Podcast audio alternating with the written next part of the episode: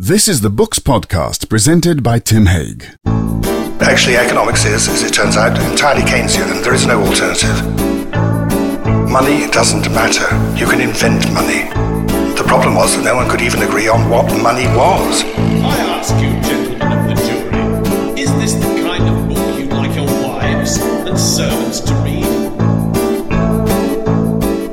We're delighted to be talking to Nicholas Wapshott again. Nicholas, thank you very much for joining us. Great pleasure, Tim. Well, nearly a decade ago, we discussed your book about uh, Keynes and Hayek um, in the middle of the economic convulsions following the 2008 financial meltdown. And here we are again, emerging from our, our bunkers into the desolate wasteland of the pandemic. Um, with a book about Paul Samuelson and Milton Friedman. Looks a bit like a sequel. Is, is that fair? It's, yeah, something of a sequel. I mean, Samuelson is definitely the direct descendant of John Maynard Keynes.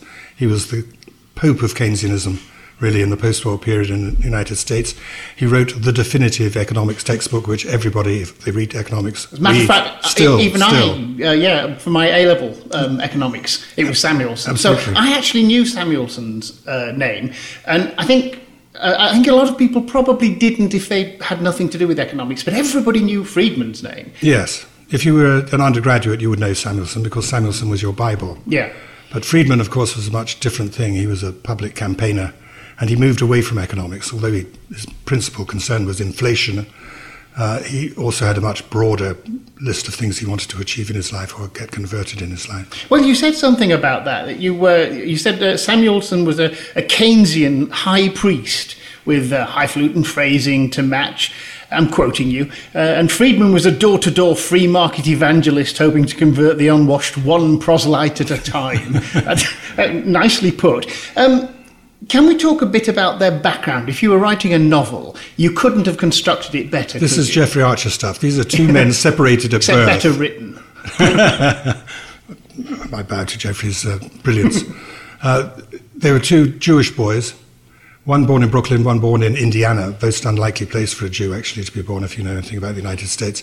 But his father was a pharmacist, and this is Samuelson, his father was a pharmacist. And like many, until uh, many recent years anyway, pharmacists operated like a sort of fake doctor. You, you go to Boots, the chemist, and you say, I've got some, could you give me something for this cough? Instead of paying a doctor's bill. And the great smokestack, smokestack industries in Indiana had a lot of people, many of them speaking the same language as Samuelson's father did when he was a boy in his own house, uh, East European languages. And so actually he was a, he did very well, but he was very busy. And so poor Samuelson was farmed out to, literally farmed out to a farm. Uh, and to the day he died in his mid 90s, he didn't know why his parents did it. They never explained it to him. But the fact was that it was one child too many, I think. Whereas, meanwhile, back in New York, uh, Friedman was brought up. His father died. His mother sold sort of dry goods from corner stores, uh, didn't make much money. And so for the whole of his life, Friedman felt that somehow that Samuelson was one step ahead of him. Certainly was by the time he got to Chicago University, where they both started reading economics, because Samuelson, who was two years younger than him, was already there. He, he was definitely a, a, a child with two brains. Oh, he was uh, unbelievably bright, wasn't he? He was uh, startlingly. Yes, and he, was- it's uh, economic secret of economics really in, in terms of genius is uh, mathematical ability. Uh, Keynes was not an economist; he was a mathematician. All great economists are mathematicians, and it's that understanding That explains my A level result. understand the, the moving parts of a, a system and uh, the comparative moving parts of a system which you can get in a mathematical graph. And Samuelson sort of cornered the market in uh, trying to describe Keynes in detail. And so he sort of filled in all of the gaps that Keynes had left undone and explained them then and proved them mathematically that they were correct, which Keynes didn't have any time to do. An economist is, is somebody who says, this works in practice. Now let's see if it'll work in theory. Yeah. You started off telling us that um, they, they shared a column uh, in, in Newsweek magazine for years and years and years, um, which I did not know. How did that come about? Yes, it was it's an absolute gift to a biographer to have people taking alternate weeks to write.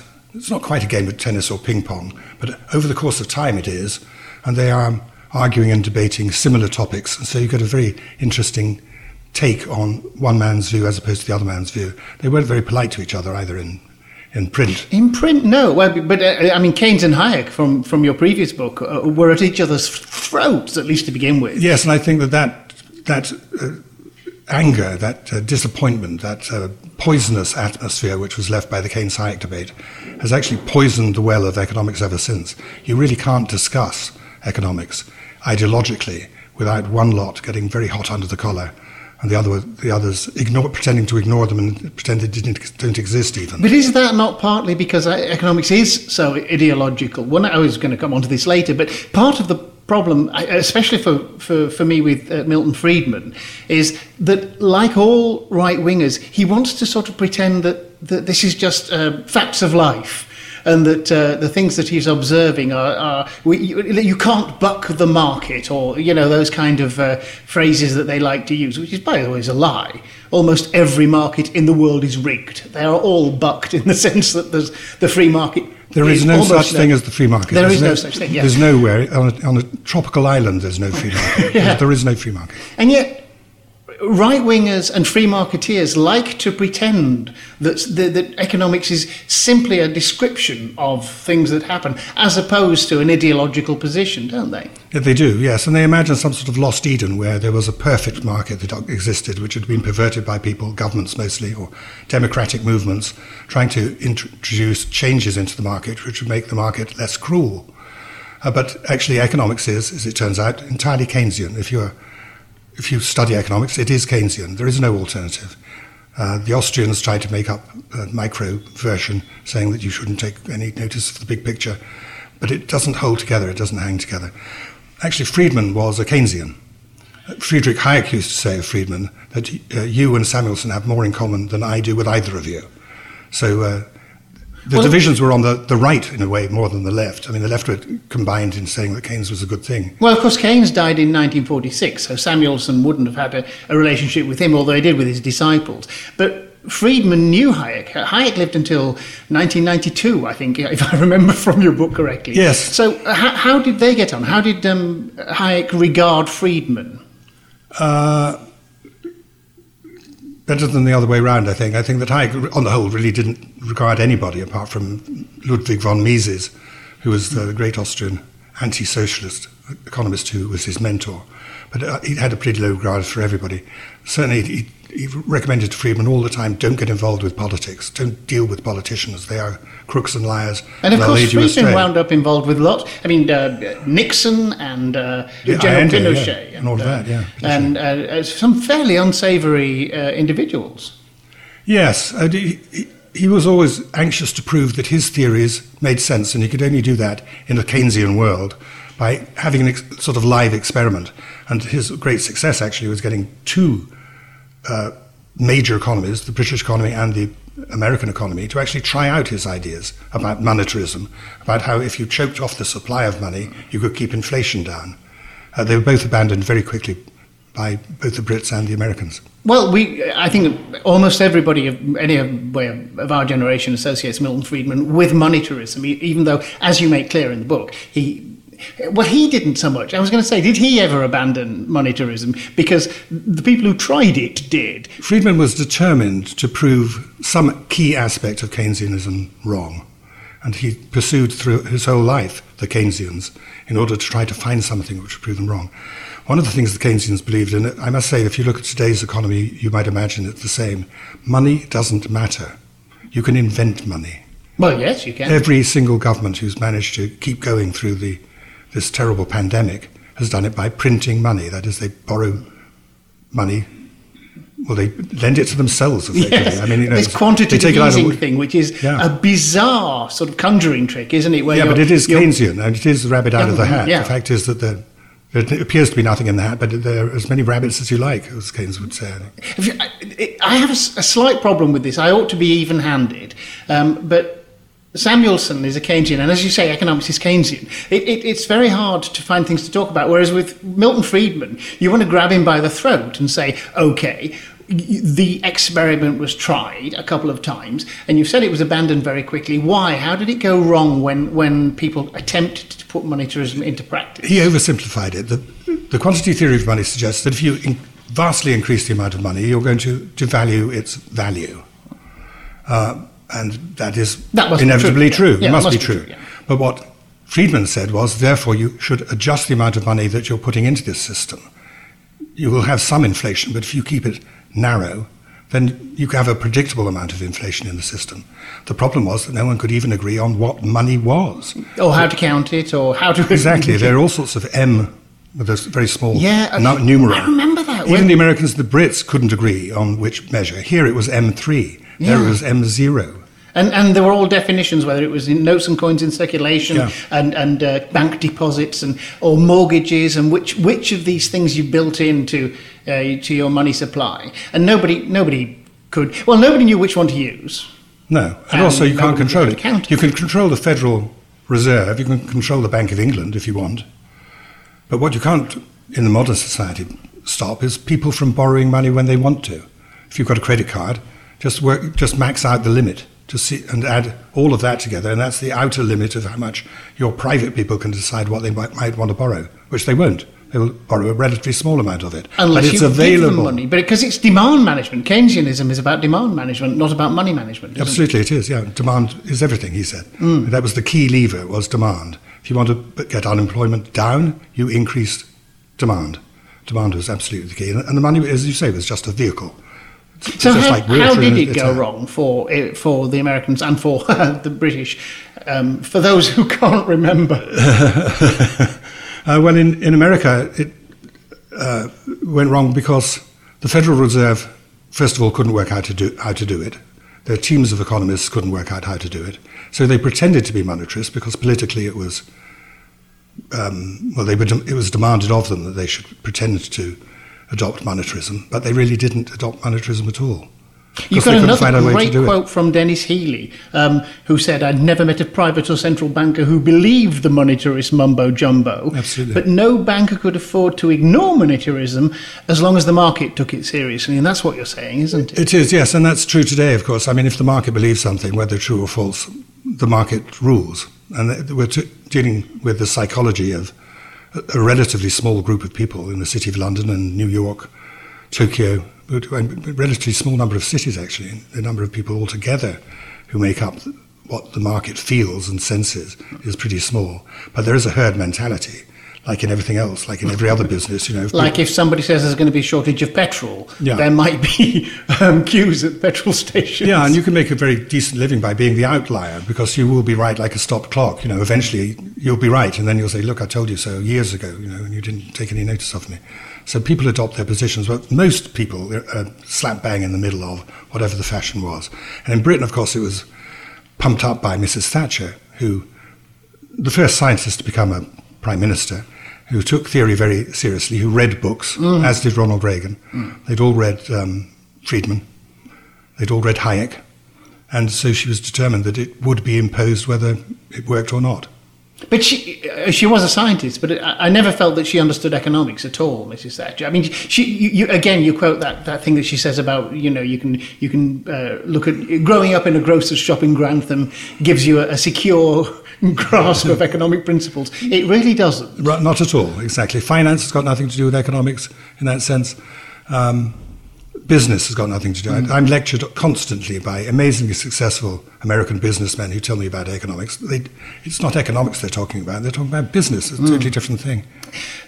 After the well, the, the political failure of monetarism, uh, Milton Friedman does not go away and keep his mouth shut. He moves on be, and becomes uh, the apostle of, of uh, free marketism and small government. And and and uh, what what what he does, of course. It seems to me is he, he conflates free markets with political freedom. He thinks that the one are not so much uh, associated, but they pretty much map onto each other. Yeah, one of his most famous books is called Free to Choose, and he thought that the individual's ability to choose to do what, what the hell they liked should be key to everything. Uh, as a conservative, of course, this is quite difficult because conservatives also believe in institutions, they believe in rules, and they believe in laws, and they believe in democracy mostly. But Milton Friedman thought that you could do, do away with many of these things and let individuals. And he decide. believed it. I mean, he, he, he meant so. it, didn't he? He Yeah. would have uh, legalized all drugs. Yeah. And he thought that uh, the first President Bush's Clean Air Act was uh, was a, a, an improper use of government power and things. That's right. He said that Nixon was the most socialist president he'd ever come across. Not knowingly to me, I must say. Can't see any socialism much there, but any intervention in the, the so-called free market for Milton Friedman was an abomination. In a way, he's managed to persuade a great number of people in the United States to believe that that is the case. The Republican Party, which used to be a conservative party on, under, I guess the last one was George H.W. Bush, is now a libertarian party largely. That is, do, I don't want to be taxed. I don't want to be told to wear a mask. I don't want to be told anything, come to think of it. I just want to live my life, just get on with what I'm doing without any interference from anybody, including other people who have voted to pass a law which might restrain me from doing it. But of course, there are some things that free markets do not deliver. And free markets are very good at delivering uh, beer to people who have some money. Very good at that. Very good at rationing. Uh, and well, that's it. Again, it's it, that's another of Samuelson's observations, isn't yeah. it? That uh, what prices do is they ration scarce goods. Yes, when the Americans say, you know, the National Health Service rations healthcare, mm. and you, you, have death panels who decide who lives and who's mm. died. Well, the market does exactly the same. It's, it's just it's called outpricing someone, so they can't afford health insurance, so they die. Uh, the example of this, the best example of that, this of course is the disproportionate number of black Americans who have died in the pandemic because they've had no health insurance because they could never afford it. But isn't that the point? I mean, how would Friedman respond to, to that notion that there are some some goods, social goods, that the free market is uh, sometimes very bad at doing and sometimes utterly irrelevant to. I mean, the free market will never deliver uh, pollution control, it will never deliver uh, defence, it's not very good at delivering education and, and, and, and healthcare and things.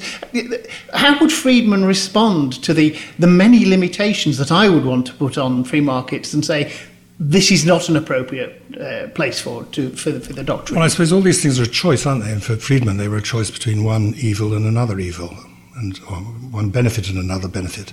And he thought the benefits of being able to do what the hell you like whenever you like to do it was much more important than making sure that everybody was tended if they fell ill.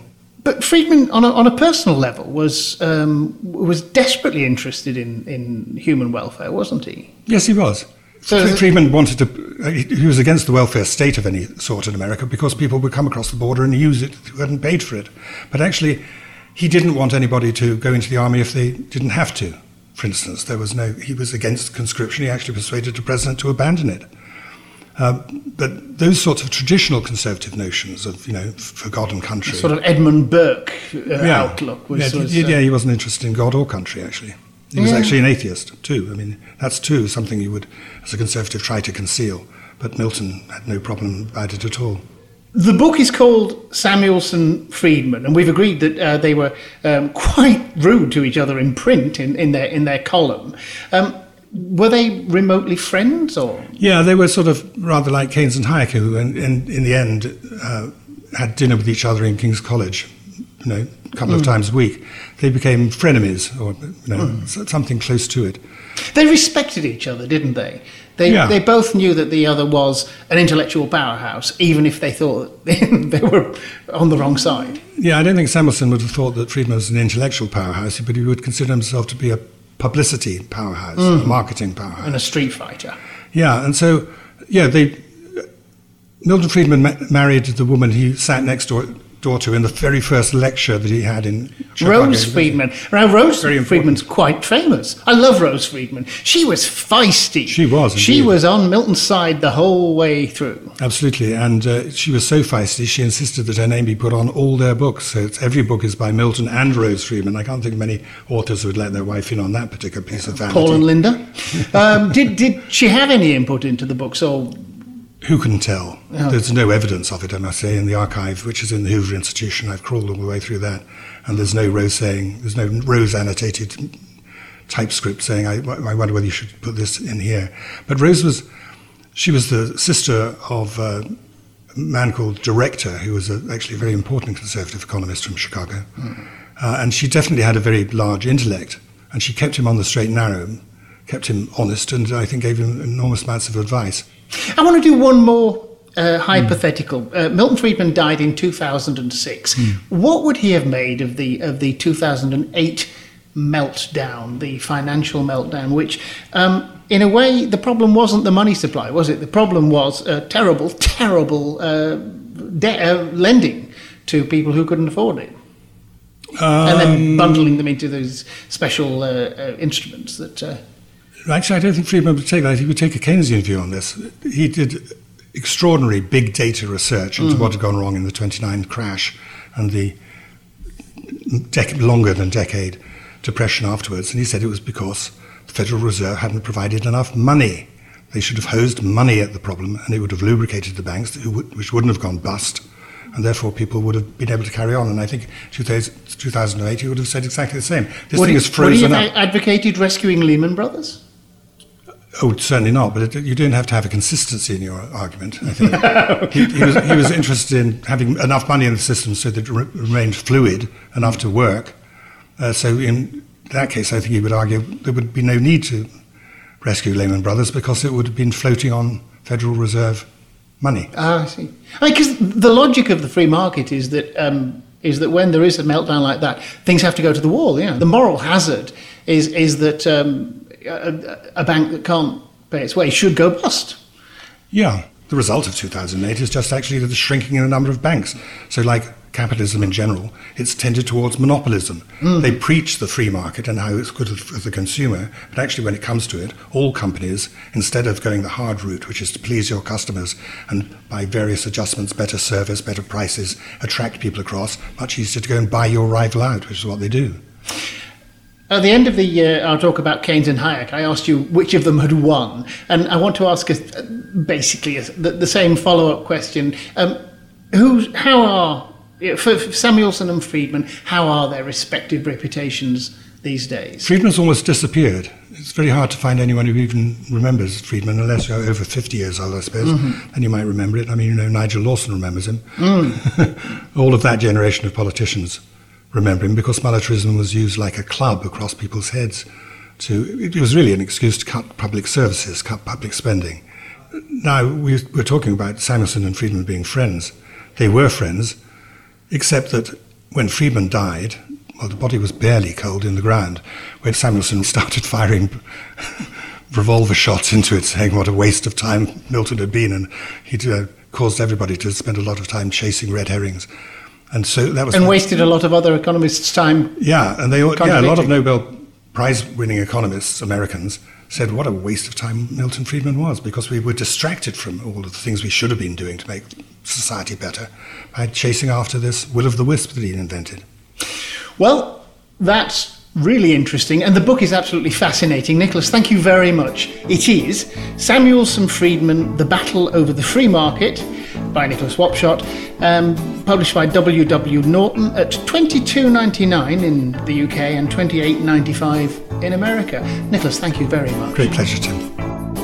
That was Books Podcast, presented by Tim Haig. Books Podcast is a Green Shoot production. You can find out more at www.green-shoot.com and Tim can be contacted on tim at green-shoot.com.